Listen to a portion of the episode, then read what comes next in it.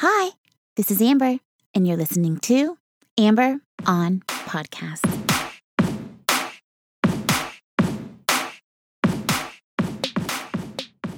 Hi, hello, and welcome to episode number 53 of Amber on Podcast. Thank you for joining me. If you haven't yet, please take a moment to subscribe to the show for your weekly dose of valuable and actionable solutions and tools to help you lead a more joyful, more informed, and more meaningful life. Every Thursday, I release a new episode that is aimed at doing more good, and I would love to have you join me. Boy, oh boy, do I have a treat for you today, dear listeners. Today, we are going to talk about your emotions, your change, your trauma, dum dum, dum. how your thoughts are creating your reality, what to do if you want to change, and what to do if you want to keep things exactly the same. Also, how stress kills you by killing your cells, and what you can do to avoid creating more of it. I promise you have never heard such wisdom before, dear friends. Today, we are talking about a man that you need to Google immediately, a man by the name of Dr. Joe Dispenza. So, let's start the show. Once again, shout out to Impact Theory for always bringing the best of the best. Seriously and most sincerely, I love impact theory. And if you are listening to the show, I can guarantee you, you will love impact theory too. So go check it out later after you listen to this episode because this episode is important, dear listeners. This is a need to know basis, as in, you need to know this. What do you need to know? You need to know about a doctor, a Dr. Joe Dispenza, who is not only a doctor, but also an educator, an author, a researcher, a corporate consultant, a lecturer, and an expert of mind derived health optimization. Dr. Joe Dispenza, or Dr. D, as I lovingly refer to him, Dr. D wants to empower people to such a degree that they realize that they need less things outside of them to make them happy, that they need less things outside of them to regulate their moods and their behaviors, that they begin to use the power we all have access to and change the world and make a difference. So there's more peace and more wholeness and more connection. So we support and love each other and serve better. But we have to start with ourselves and doing our best to present the greatest ideal of ourselves to the world so that the world can be a better place. It's happening more now than ever, dear listeners, and we have Dr. D to thank. So listen up and pay close attention. This information is dense and valuable. I don't want you to miss it because the lessons that Dr. D teaches will change the way you think about the events in your life and your own attitude and emotions. So let's start the show. 95% of who we are by the time we are 35 years old is a memorized set of behaviors, emotional reactions, hardwired attitudes, beliefs, and perceptions that function like a computer program. But what if you want to make a change? How do you begin to make changes to your programming? Most people wait for crisis or trauma or disease or diagnosis, some tragedy to make up their mind to change. Dr. D's message is why wait? You can learn and change in a state of pain and suffering, or you can learn to change in a place of joy and inspiration. Right now, the cool thing is people like you are waking up to change. But before any real change can take place, we all have to go to a deep and dark place first. We have to go through our trauma. Why do people find it so hard to get past trauma? Dr. D says that the stronger the emotional reaction, the stronger the emotional reaction you have to some experience in your life, the higher the emotional quotient, the more you pay attention to the cause. The moment the brain puts all its attention on the cause, it takes a snapshot, and that's called a memory. Long term memories are created from very highly emotional experiences. Then people think neurologically within the circuitry of that experience, and they feel chemically within the boundaries of those emotions. When you have an emotional reaction to someone or something, most people think that they can't control their emotional reaction.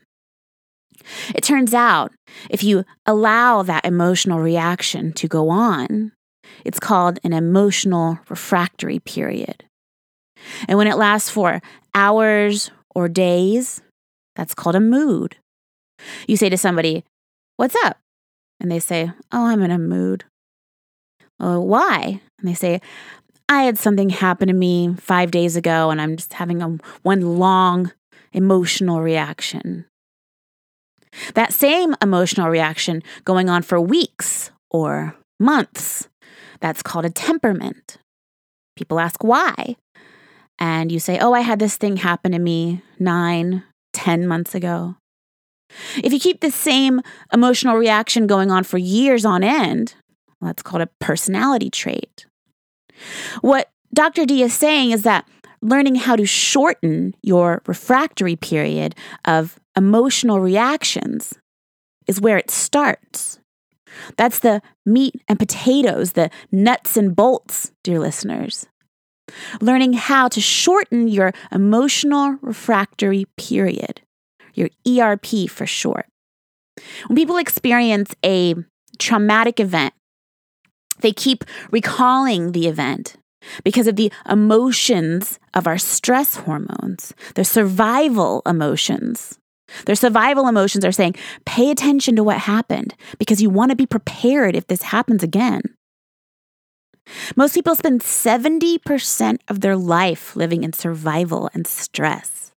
They're always anticipating the worst case scenario based on a past experience.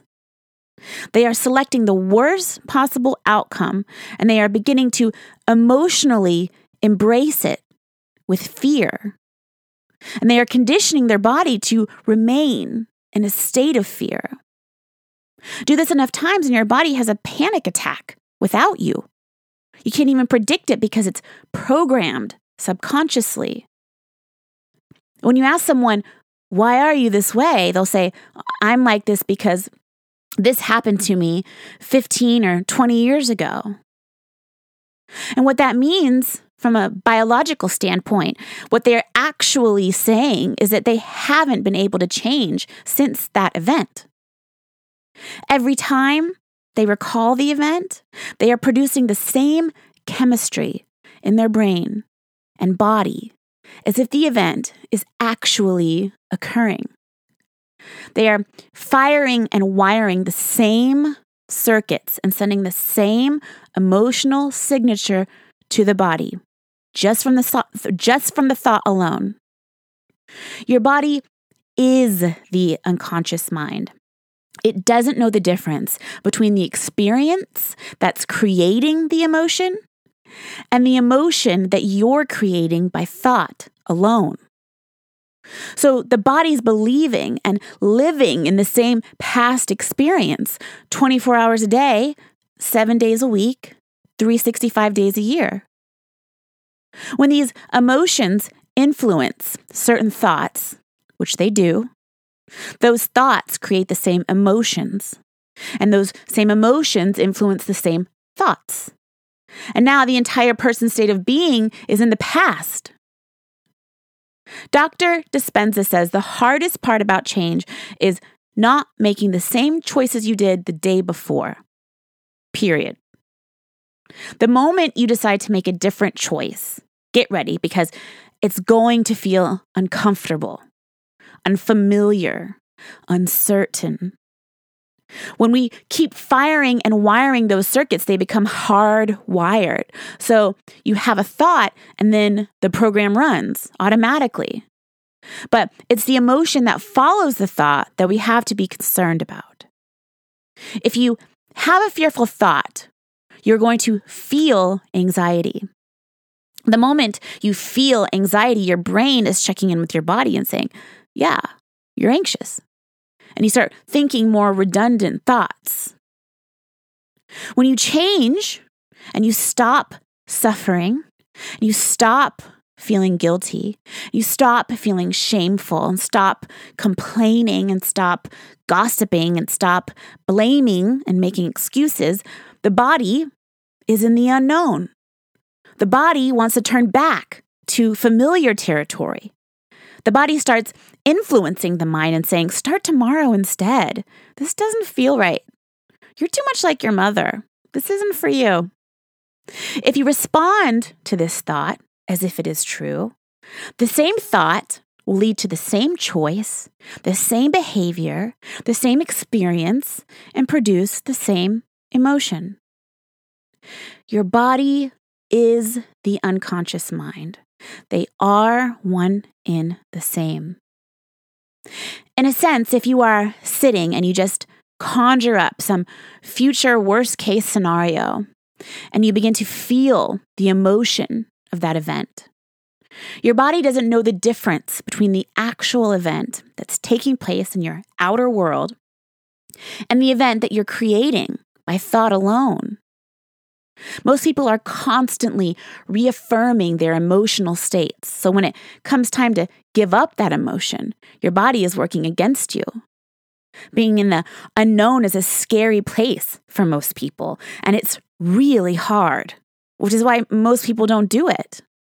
But I know that you are not most people, dear listeners. You are about change and growth. And when it comes to change, the best way to predict your future is to create it. What thoughts do you want to fire and wire in your brain? Dr. D says that by closing your eyes and mentally rehearsing some amazing future for yourself, your dream life, the brain doesn't know the difference between what you are imaging and what is the actual 3D world. So, what we need to do is install the hardware in our brain to look like the event has already occurred. Now, your brain is no longer a record of the past. Now, it is a map to the future. If you keep priming it that way, the hardware becomes the software. You can teach your body emotionally what the future will feel like ahead of the actual experience. You can't wait for wealth to feel abundant. You can't wait for success to feel empowered. You can't wait for your new relationship to feel loved or for your healing to feel whole. Dr. Dispenza says that that's the old model of reality, of cause and effect, the model of waiting for something outside to change how we feel inside. When we feel better inside, we pay attention to whoever or whatever caused it. The moment you start feeling abundant and worthy, you are generating wealth. The moment you start feeling empowered, you are beginning to step toward your success. The moment you start feeling whole, your healing begins. And when you love yourself and you love all of life, you will create an equal and now you're causing an effect. That is the difference between living as a victim, they made me think and made me feel this way, to believing that you are a creator of your reality. Where you place your attention is where you place your energy. 70% of the time, people are living in stress. Living in stress is living in survival mode. It is scientifically proven that the hormones of stress down regulate genes and create disease. These are long term effects. Human beings, because of the size of our neocortex, we can turn on stress by our thoughts alone. We can think about our problems and turn on those chemicals. That means that our thoughts can make us sick. Well, if thoughts can make us sick, then thoughts can make us well too. The goal here is to be aware of our thoughts, to be aware of our emotions, and aware of the change that we want to make for ourselves to be better and lead more meaningful lives. The goal is to do more good for more people most of the time. Thank you so much for listening. My eyes were opened by Dr. Joe Dispenza, and I know that at least one of these gems is blowing your mind as well. It's these tools and these ideas that really make a difference in the way that I go about my everyday life, the way I feel about things, and when I get angry or jealous or anxious. Dr. D is all about empowering you to realize that the future lies with you. You hold the keys to your happiness and your peace and your wholeness. We all have access to change and to create more peace and more value and more connection. But first, we have to start with ourselves. We have to lead by example and be the change we want to see. This will all be a little bit easier with the wisdom of Dr. Dispenza. Please go check out Dr. Dispenza's interview on impact theory.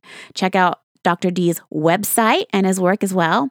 There are tons of great interviews on his YouTube channel and resources to help you understand how to get control of your mind, your thoughts, and your emotions. Dr. D is all about doing more good and helping people live their lives to the fullest extent of possibility. I am so thrilled to have the opportunity to share his wisdom with you. Don't be a software program, be the programmer. You are in control of your thoughts. You are the programmer. If you haven't yet, please go to Apple Podcasts and subscribe, rate, and review this podcast. Join me next week for another conversation about living your best life and doing more good. Thank you. Love you. Bye.